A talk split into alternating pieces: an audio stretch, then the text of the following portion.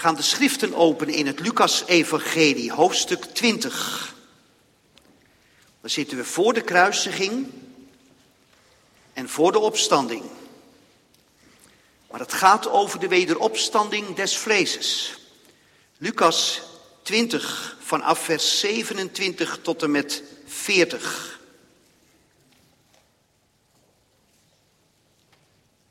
En we leggen vooral de vinger bij vers 33a en vers 37 en 38.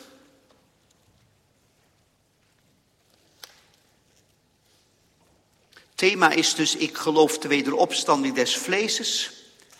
We letten op een vraagteken bij de wederopstanding des vleeses, op de werkelijkheid van de wederopstanding des vleeses en op het uitzicht of de troost in de wederopstanding des vleeses.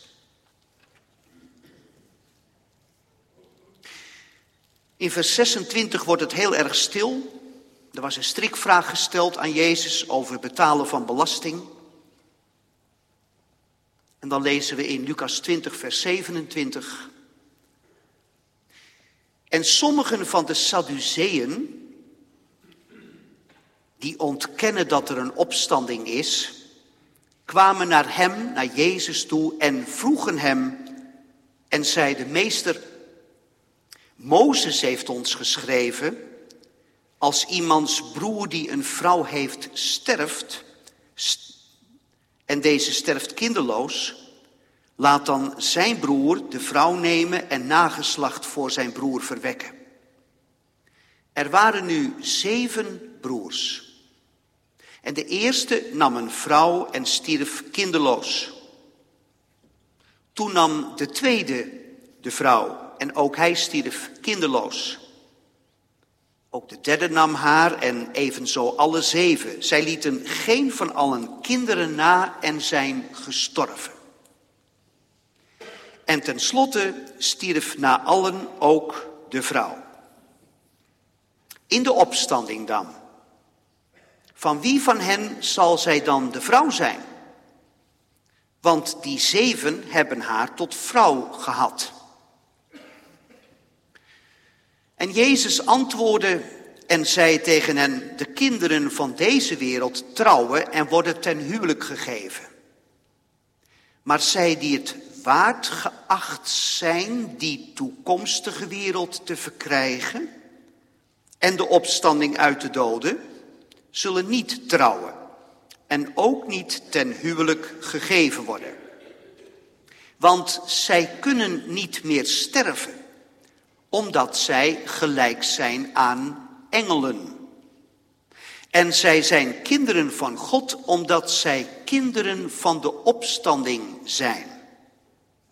En dat de doden opgewekt zullen worden, heeft ook Mozes duidelijk te kennen gegeven bij de doornstruik, toen hij, de Heere, de God van Abraham, de God van Isaac en de God van Jacob noemde. God nu is niet een God van de doden, maar van de levenden. Want voor Hem leven zij allen. En sommige van de schriftgeleerden antwoorden en zeiden, meester, dat hebt u goed gezegd. En zij durfden hem verder niets meer te vragen. Ik hoop dat u aanvoelt dat we ergens in de preek ook nadenken over, zal ik straks mijn man, mijn vrouw herkennen in de hemel? Vragen die in het pastoraat heel vaak bovenkomen. Ik geloof de wederopstanding des vleeses.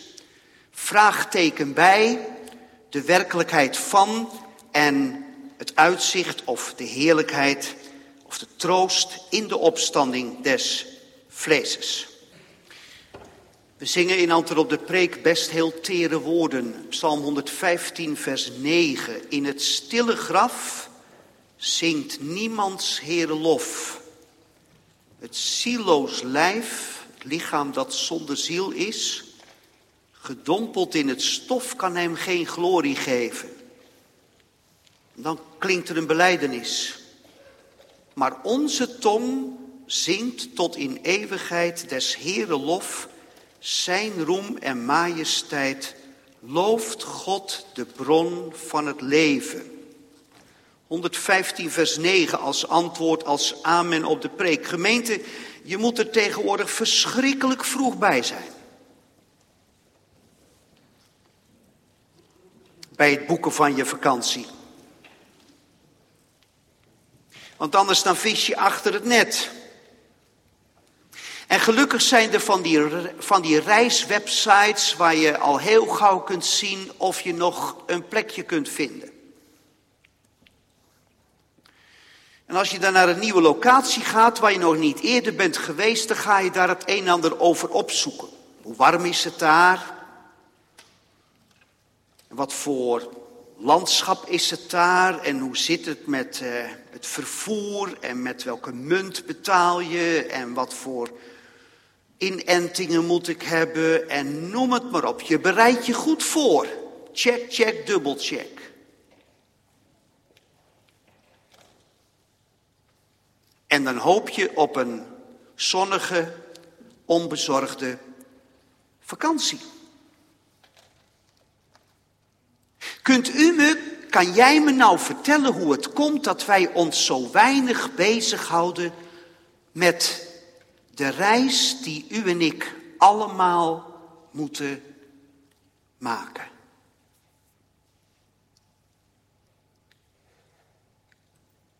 Hoe komt het nou dat uw buurman, uw buurvrouw, die nergens aan doet, van u nog nooit gehoord heeft waar u naartoe op reis bent?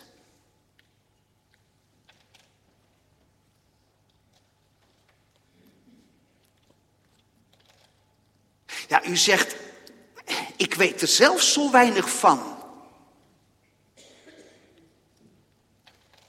De Bijbel is daar niet zo duidelijk over. En ja, dominee, weet u, het gaat er toch uiteindelijk om dat je weet of je straks in de hemel komt en hoe het dan zijn zal, ja?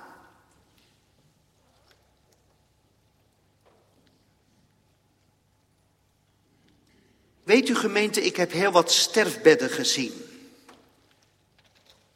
En dan vang je ook wel eens wat op. Ga maar naar mama toe, hoort papa.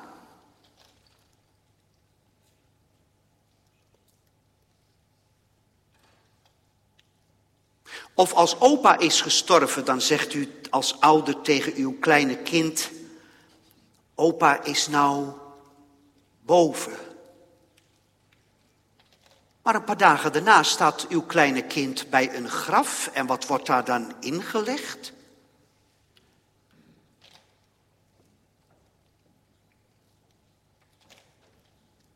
Gekke gemeente dat we iedere zondag een beetje, zonder bij na te denken, oplepelen. Ik geloof de wederopstanding des vleeses of van het lichaam en een eeuwig leven. Maar we hebben er geen plaatje bij.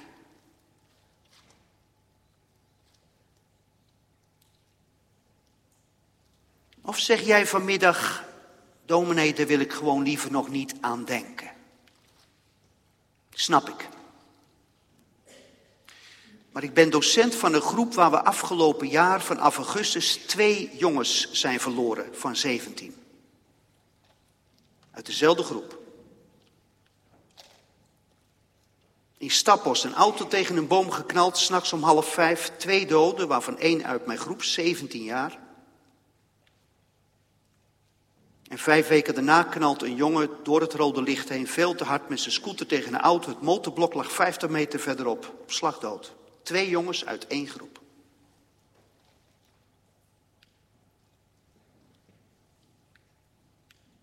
En nu krijg ik bij de voetbalkooi vragen. Meneer, als u vandaag een ongeluk krijgt en u sterft, weet u dan waar u heen gaat?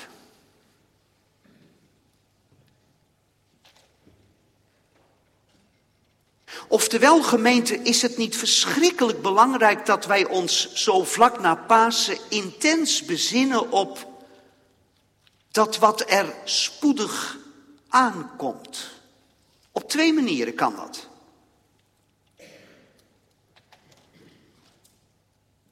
Jezus kan vandaag terugkomen. Huh, zegt u? Het zal er niet waar zijn? Nou gemeente, heel simpel, het is nou tien over drie. Ik zeg altijd, als, Jezus om half, als God om half vier heel Israël tot geloof brengt, komt hij om vier uur terug. Dan heb je nog vijftig minuten. Dat is de ene mogelijkheid. Dat betekent dat degenen die nog levend zijn, als Jezus terugkomt, staat er in de Bijbel, in een punt des tijds zullen worden veranderd. Een ondeelbaar ogenblik. We zullen in dat punt des tijds een lichaam krijgen dat voor de eeuwigheid bestemd is. En we zullen even moeten wachten tot alle graven zijn geopend en allen die van Adam af gestorven zijn, opgestaan zullen zijn uit het graf. Wauw.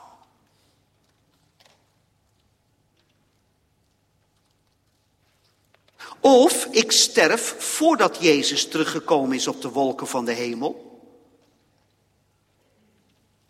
En we hebben net iets beleden met de kerk van alle eeuwen en alle plaatsen. Op dat moment zal mijn ziel naar de plek gaan waar die eeuwig zal zijn. Het zij in de hemel, het zij in de hel.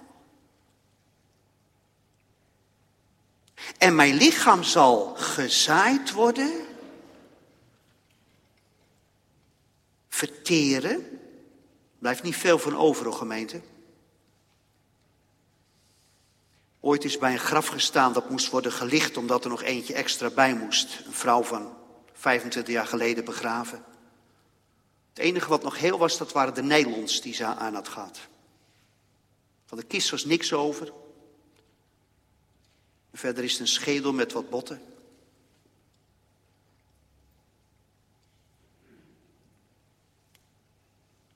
En dit, mijn lichaam, dat verteert, gemeente, dat zal straks opstaan, dit lichaam, maar volmaakt, dat wil zeggen toegesneden voor de eeuwigheid die wacht. Het zij eeuwig bij de ziel in de hemel, het zij eeuwig bij de ziel in de hel.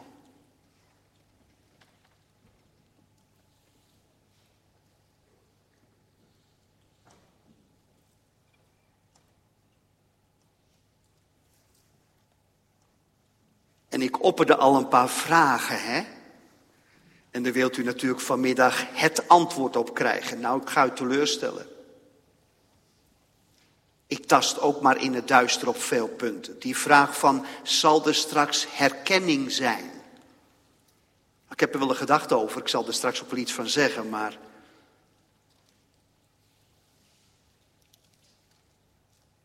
Gemeente, de Sadduceeën komen bij Jezus. Dat waren de vrijzinnigen uit die tijd.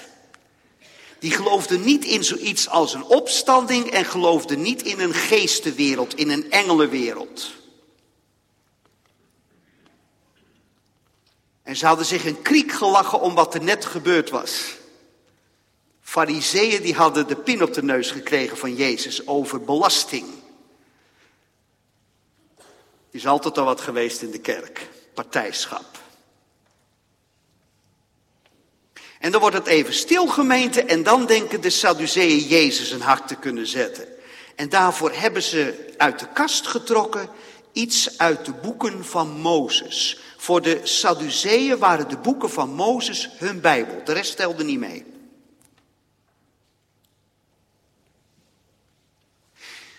Want het is best een vreemd verhaal, hè? Jij hebt al lang zitten denken, hoe zat dat nou met die huwelijken? Hielden dan al die mensen van elkaar?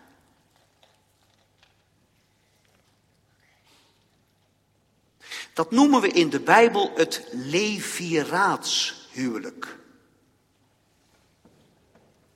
Ik zeg niet dat er vroeger geen mensen trouwden om de liefde. Denk maar aan Jacob die Rachel ontzettend lief had en dan eerst nog met een ander moet trouwen, Lea. Dat is trouwens ook wat geweest. Maar voorop ging het nageslacht. Je kinderen, dat was je pensioen. Moet je vandaag eens tegen je kinderen zeggen. Hé hey pap, geen tijd hoor. En ik heb goede kinderen hoor, gemeente, maar u snapt me wel hè. Je nageslacht was je pensioen. En bovendien, uit je nageslacht kon wellicht eenmaal geboren worden de zaligmaker.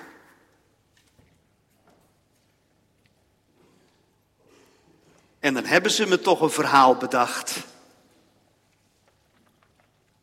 Zeven broers. En de oudste die trouwt met een Joods meisje. Mooi trouwens, zeg gemeente. Trouwen wij nog in de kerk?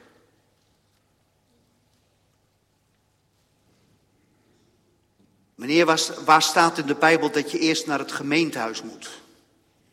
Vraag die al decennia speelt op, uh, op categorisatie. Nee, er staat in mijn Bijbel niks over het gemeentehuis, klopt. Maar ik durf wel de stelling aan dat in de tenten van de aartsvaders er twee momenten waren. De aartsvader bracht jongen en meisje bij elkaar, dat zou je het gemeentehuis kunnen noemen.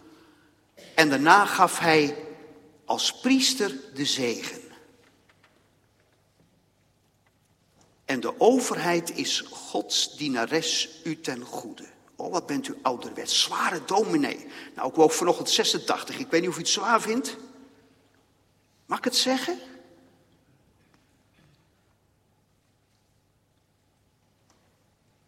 En ja, gemeente, in het huwelijksformulier staat dat je elkaar trouw belooft tot de dood u scheiden zal. Dat kan bijna ook niet meer gezegd worden. Eén op de drie bij ons, buiten de kerk, in de kerk.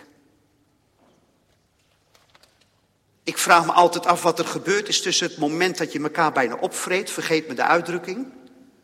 Ik hou van je, en het moment dat je niet meer met elkaar er één deur kunt. Wat is daar gebeurd?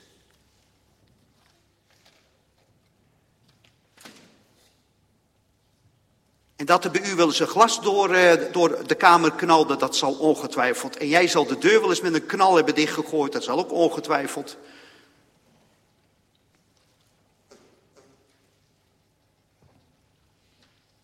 Tot de dood u scheiden zal.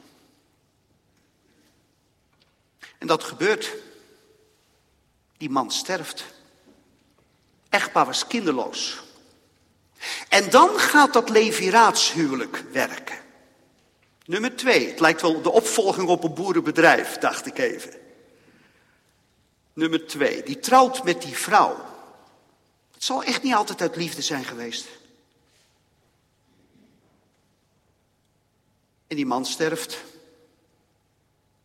Nummer drie, nummer vier, vijf, zes, zeven. En tenslotte sterft ook de vrouw. Al die huwelijken zijn kinderloos geweest. In de hemel, met wie zal ze nou straks getrouwd zijn?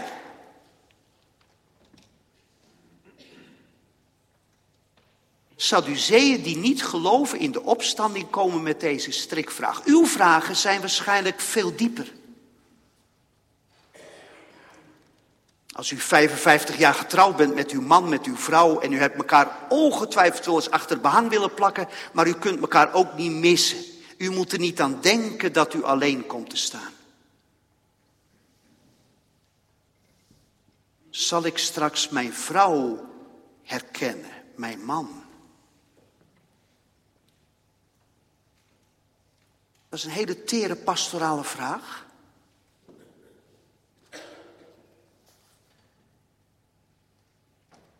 Tussen twee haakjes gemeente. Als u elkaar nog hebt, hè. Wilt u elkaar dan vandaag, dat is heel teer. Wilt u elkaar vandaag eens vragen of die ander weet waar hij of zij heen gaat?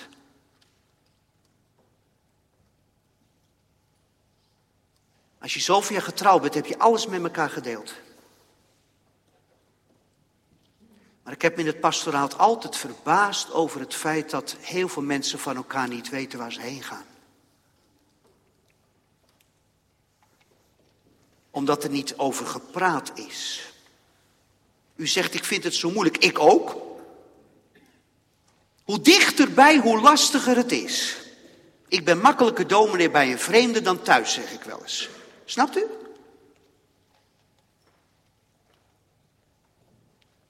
Maar u wilt toch ook graag van uw kind dat zaterdagavond op sjouw gaat weten waar hij of zij heen gaat, of niet?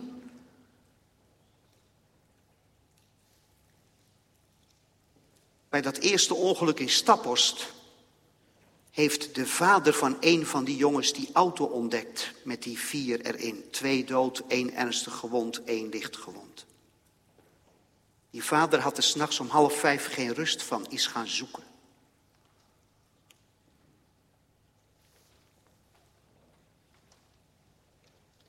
Nou, er staan die Sadduceeën. Wat zal die gaan zeggen? Nou hebben we een tuk.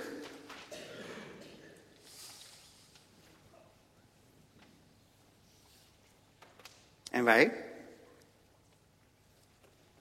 Die buurman van u?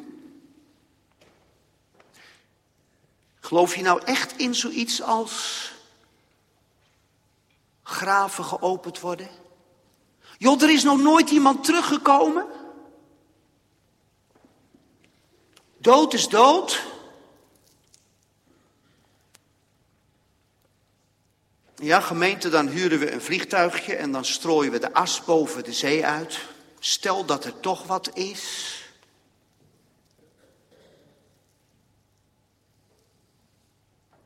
Wat ik in toenemende mate in de kerk hoor zeggen is dat de dood er altijd al geweest zou zijn. Ik weet niet wat voor Bijbel die mensen hebben. Ik lees wat anders, gemeente. Paulus schrijft de bezoldiging van de zonde, of simpeler gezegd, het loon op de zonde is de dood. Ik weet niet of u er wat mee kunt, maar ik kan er niks mee. Oh, wat is dat een mooie dood. Zo wil ik ook wel doodgaan. Heeft iemand een hartstilstand gehad? Of het was zo'n mooie begrafenis. Ik heb nog nooit een mooie begrafenis meegemaakt. Snapt u wat ik bedoel? De dood is tot onze oneer. Paulus schrijft dat zijn aardse tabernakel wordt afgebroken. En dan zeggen we van iemand van 93, die sterft, hij of zij was helemaal op.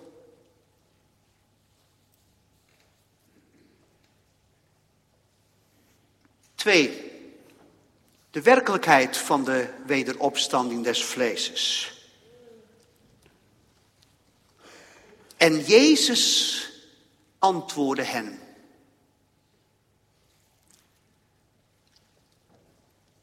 We krijgen van Jezus die straks aan het kruis hangt en de dood teniet gedaan heeft, 2 Timotheus 1 vers 10, krijgen we toch wel heel bijzonder onderwijs.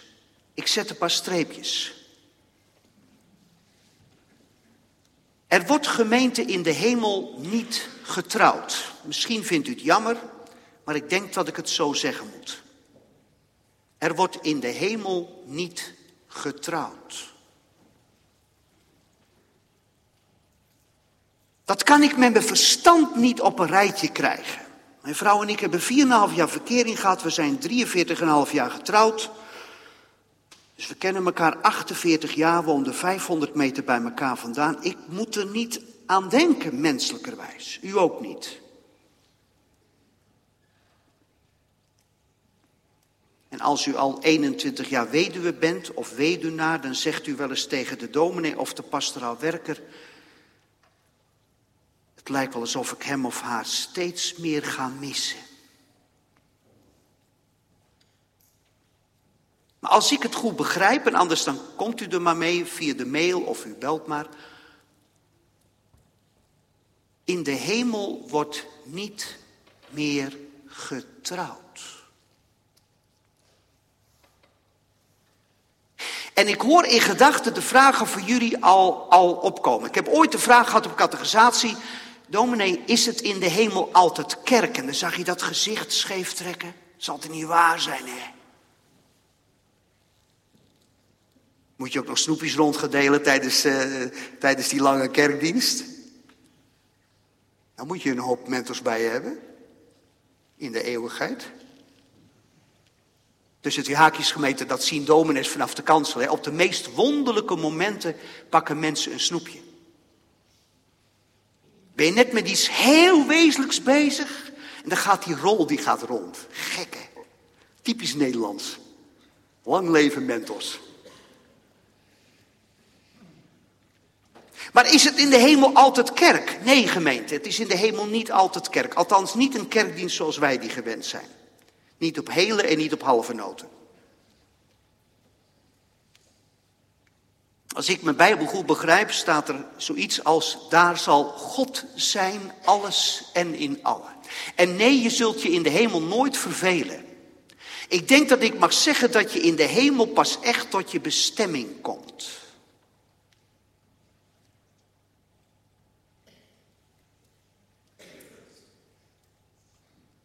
Niet getrouwd. En dan heeft Jezus het over zij die het waard geacht zijn die toekomstige wereld te verkrijgen. Waard geacht. Oei, zegt u. Dan zal ik er wel niet komen. Nou, als je het zo zegt, kan ik u de hand geven. Standaardzin in een bejaardenhuis. Dominee, ik ben nog niet goed genoeg. Domme vraag van mij, hoe goed had u willen zijn? Is dat een 8,9 of een 9,3 of een 9,7? Wat is dat? Wordt nou u jouw week in week uit Christus verkondigd of niet?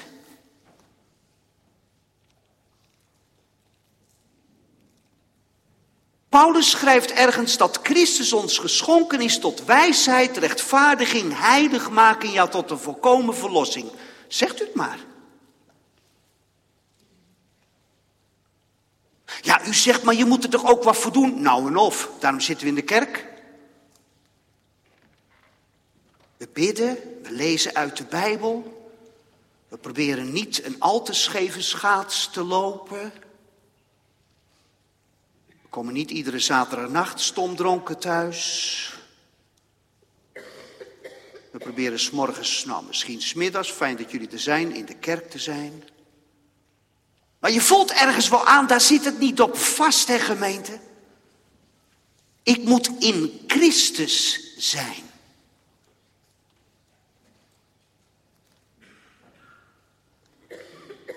U zegt, hoe word ik dat? Nou, dat staat toch in de Bijbel. Het geloof is uit het gehoor en het gehoor door het woord van God. U zegt, is het zo simpel? Nou, als u het zo zegt, ja, zo simpel is het.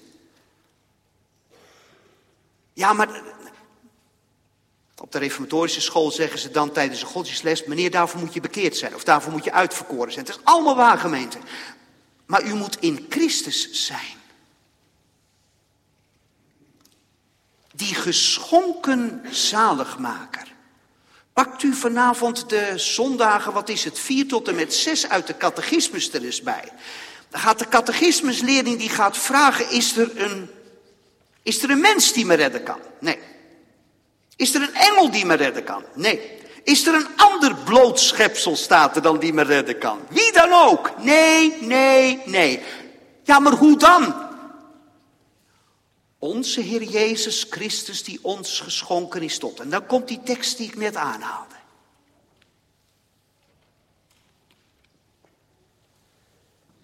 Als Christus in je leven komt, gemeente, dan word je een nieuw schepsel.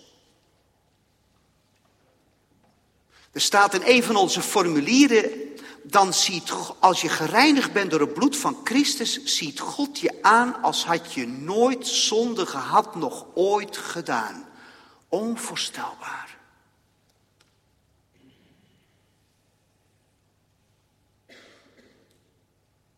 Maar dat zult u aan deze zijde van het graf wel moeten weten. Die enige troost in leven en in sterven voor mijn ziel en voor mijn lichaam. Ja of ja? Ja toch? Zeg ik nou iets raars? Zijn we dat stadium in onze kring een beetje voorbij? Van nou ja, we zijn geboren op het erf van de kerk, we zijn gedoopt. Trouwens, wat is de doop een wonder, hè? We zijn gedoopt. Nou, ik moet alleen nog een beetje groeien, zoiets. Dat hoor ik tegenwoordig steeds terug. Of ik hoor in de consistorie tegenwoordig het gebed opzenden. Heren, we willen wel, maar we kunnen niet. Hè? Volgens mij is het andersom. Ik wil niet. Als je verloren gaat, is dat ook het criterium, hè? Gij hebt niet gewild dat ik koning over u zou zijn. Niet gewild. En dan moet je bij dit zinnetje van waarde geacht je niet gaan verschuilen, ook niet dogmatisch zo van, ja dominee, het is toch wat hè, die uitverkiezing. Nou, of er een uitverkiezing is. Als er geen uitverkiezing was, gemeente, werd geen mens behouden. Door u, door u alleen om het eeuwig welwagen. Maar ga u er niet achter verschuilen.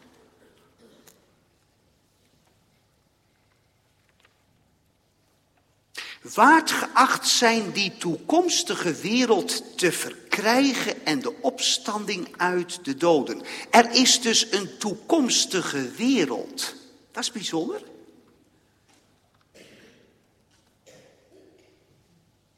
Stil maar, wacht maar, alles wordt nieuw, de hemel en de aarde, zingt een liedje. Kun je van alles van denken, gemeente, maar fijn dat er op zijn minst nog naar die toekomst gekeken wordt. Dit hier beneden is het niet. Ook al voel ik me soms op sommige plekjes geweldig thuis. Maar ik moet het allemaal loslaten. Wij hebben vorig jaar een nieuw huis mogen bouwen. Ik ben er hartstikke trots op, maar ik weet nu al dat ik er op de oprit op enig moment waarschijnlijk, als Jezus nog niet teruggekomen zal zijn, uitgedragen zal worden. Ja toch?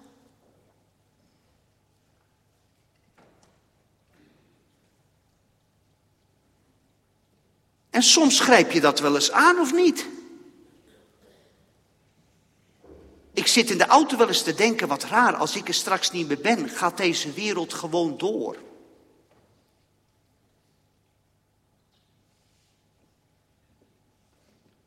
En als ik morgen sterf, gemeente, is er over tien jaar niemand meer die weet wie dominee Herwig was. Gelukkig maar. Het gras verdort, de bloem valt af, maar het woord van onze God bestaat tot een eeuwigheid. Dat. Hij zal scheppen een nieuwe hemel en een nieuwe aarde waarop gerechtigheid woont.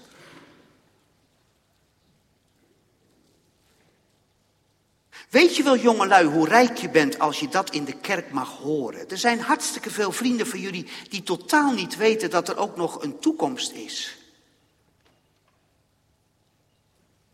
Daar kan ik van wakker liggen. Dat is ook de reden waarom Jezus het zendingsbevel gegeven heeft. Gaat dan heen, onderwijst al de volken. Heel de wereld moet het weten. Een toekomstige wereld. En er staat er ook nog bij, straks in die toekomstige wereld kun je niet meer sterven omdat zij gelijk zijn aan engelen. U vindt het misschien raar, hè, maar ik had een poosje zoveel begrafenissen. Toen kwam ik na, na de zoveelste begrafenis van het graf af en de begrafenisondernemer liep naast me. En toen zei ik zo, vlak voordat we afscheid namen, straks ben jij voor eeuwig werkeloos. En hij werd me toch zagrijnig. Maar ik meen het wel.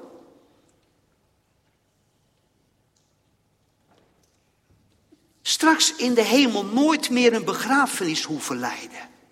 Wauw.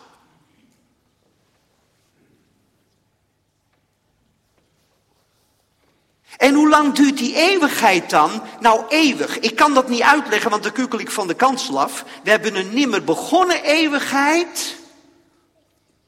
En we hebben een nimmer eindigende eeuwigheid. En jongelui, jullie leven van de herkansingen op school, hè? Ik zie dat bij mij waar ik les geef, eerste toets 2,5. Niks gedaan. Geeft niks, je mag hem toch nog twee keer overdoen. Als je een 5,6 hebt, is toch voldoende, meneer? Weet je dat er heel veel kerkmensen zijn die denken dat er ergens in die nimmer eindigende eeuwigheid nog een achterdeurtje is waar je misschien alsnog naar binnen kunt? Gemeente, ik moet het u uit handen slaan. Die is er niet. Jezus zegt, zoals de boom valt, zo blijft hij liggen. Ja of ja? Dat heb ik niet bedacht.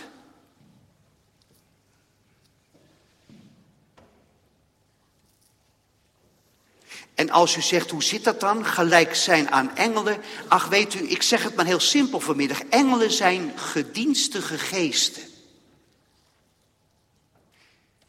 De niet gevallen engelen, want er zijn ook gevallen engelen, twee Petrus en Judas kun je dat lezen. De niet gevallen engelen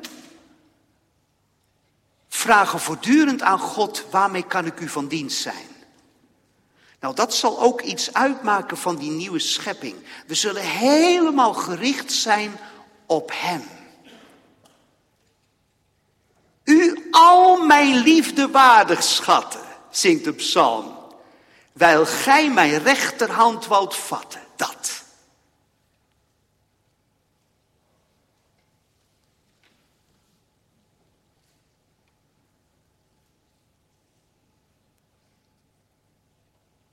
Hoor iemand zeggen, dominee, maar nou even serieus hè. Is er straks herkenning in de hemel? Zal ik straks mijn man herkennen, mijn vrouw? Gemeente, het zal mij niet verbazen. Ik denk dat ik straks Abraham herkennen zal en Mozes en David en Simson. We zijn er niet allemaal en-ennen, hè? Geloof ik helemaal niks van. En ik kan me er nu al op verheugen om met al die geloofshelden een gesprek te krijgen. Ik heb nog zoveel vragen.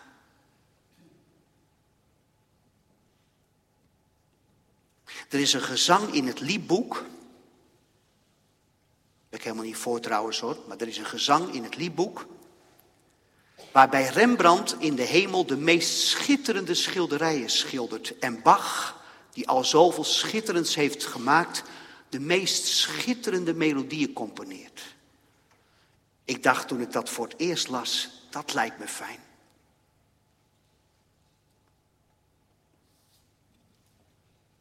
En op het orgel zal nooit meer een valse noot zitten. Mooi hè? Hoe komt het nou gemeente dat wij daar zo weinig naar verlangen? Vindt u het hier nou zo geweldig? Dat tranendal? Dat dagelijkse portie ellende via het nieuws? Die schietpartijen, die oorlogen, die honger, die aardbevingen.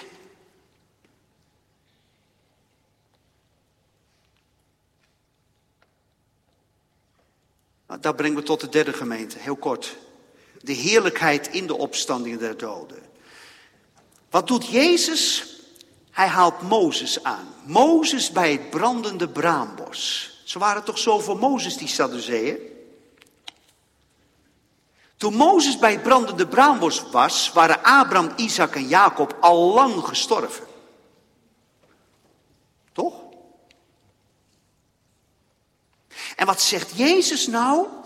Als Mozes bij die torenstruik zit, toen noemde hij de Heere de God van Abraham, de God van Isaac, de God van Jacob. Mozes trok ze er als levende werkelijkheid bij. Zoals Jezus het in de gelijkenis van de rijke man en de arme Lazarus heeft over de schoot van Abraham.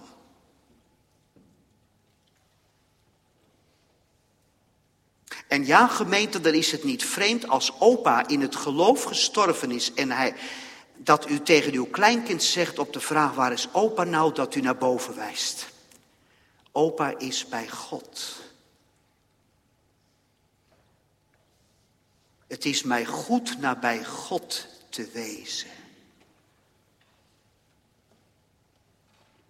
Gemeente, wij hebben een levende koning en ik haalde het in het gebed aan dat Jezus heeft gezegd, want ik leef en gij zult leven. Zoals het toen geklonken heeft bij het graf van Lazarus. Lazarus, kom uit. Zo zal het in die dag der dagen klinken, ontwaakt gij die slaapt en staat op uit de doden en Christus zal over u lichten. Al die graven in Wapenveld en omgeving. Alle lichamen die al lang geruimd zijn. Verbrand ergens op een hoek van een begraafplaats. Al die lichamen die ergens op de bodem van de oceaan liggen. Al die lichamen van die mensen die ergens in de bergen verdwenen zijn en nooit meer gevonden zijn.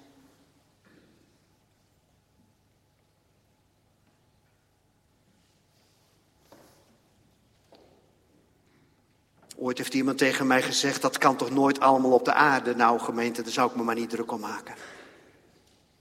Laat dat maar een God over. En hoe lang zal dat duren voordat alles geoordeeld is? Ach, weet u.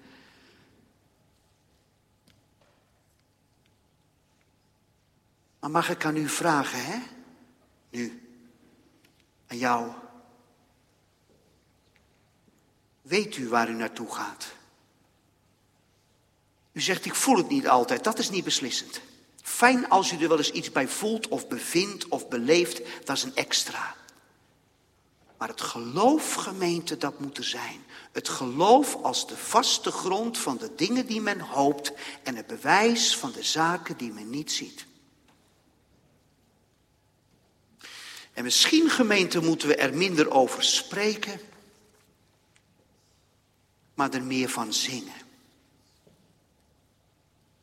Ik vond ergens deze woorden. Zalig, zalig zijn de doden, zegt de geest, van nu af aan. Trouw aan God en zijn geboden door het noodweer heen gegaan. Schuilen zij de nacht ontvloden bij de Heer. Nu kwelt geen pijn, geen vermoeidheid meer de doden die in hem gestorven zijn. Al hun woorden, al hun werken, wat gezegd is en gedaan, zonder dat ze het zelf bemerken, gaat het mee hen achteraan. Als het licht is aangebroken en de nacht zich overgeeft, blijkt geen woord te veel gesproken, niemand heeft voor niets geleefd. Zie, zij komen uit de regen van verdrukking en verdriet aangeklaagd en doodgezwegen. En waarom? Ze knielden niet. Voor geen beeld. Voor geen der goden die men allerwegen ziet. Maar hun stem kan niemand doden. Opgetogen klinkt hun lied. Zalig, zalig zijn de doden, zegt de geest van nu af aan. Om voor goed tot rust te komen zijn zij van ons heen gegaan. Christus die hen binnennoodde, breekt het brood en schenkt de wijn. Zalig, zalig zijn de doden die in hem gestorven zijn. Halleluja. Amen.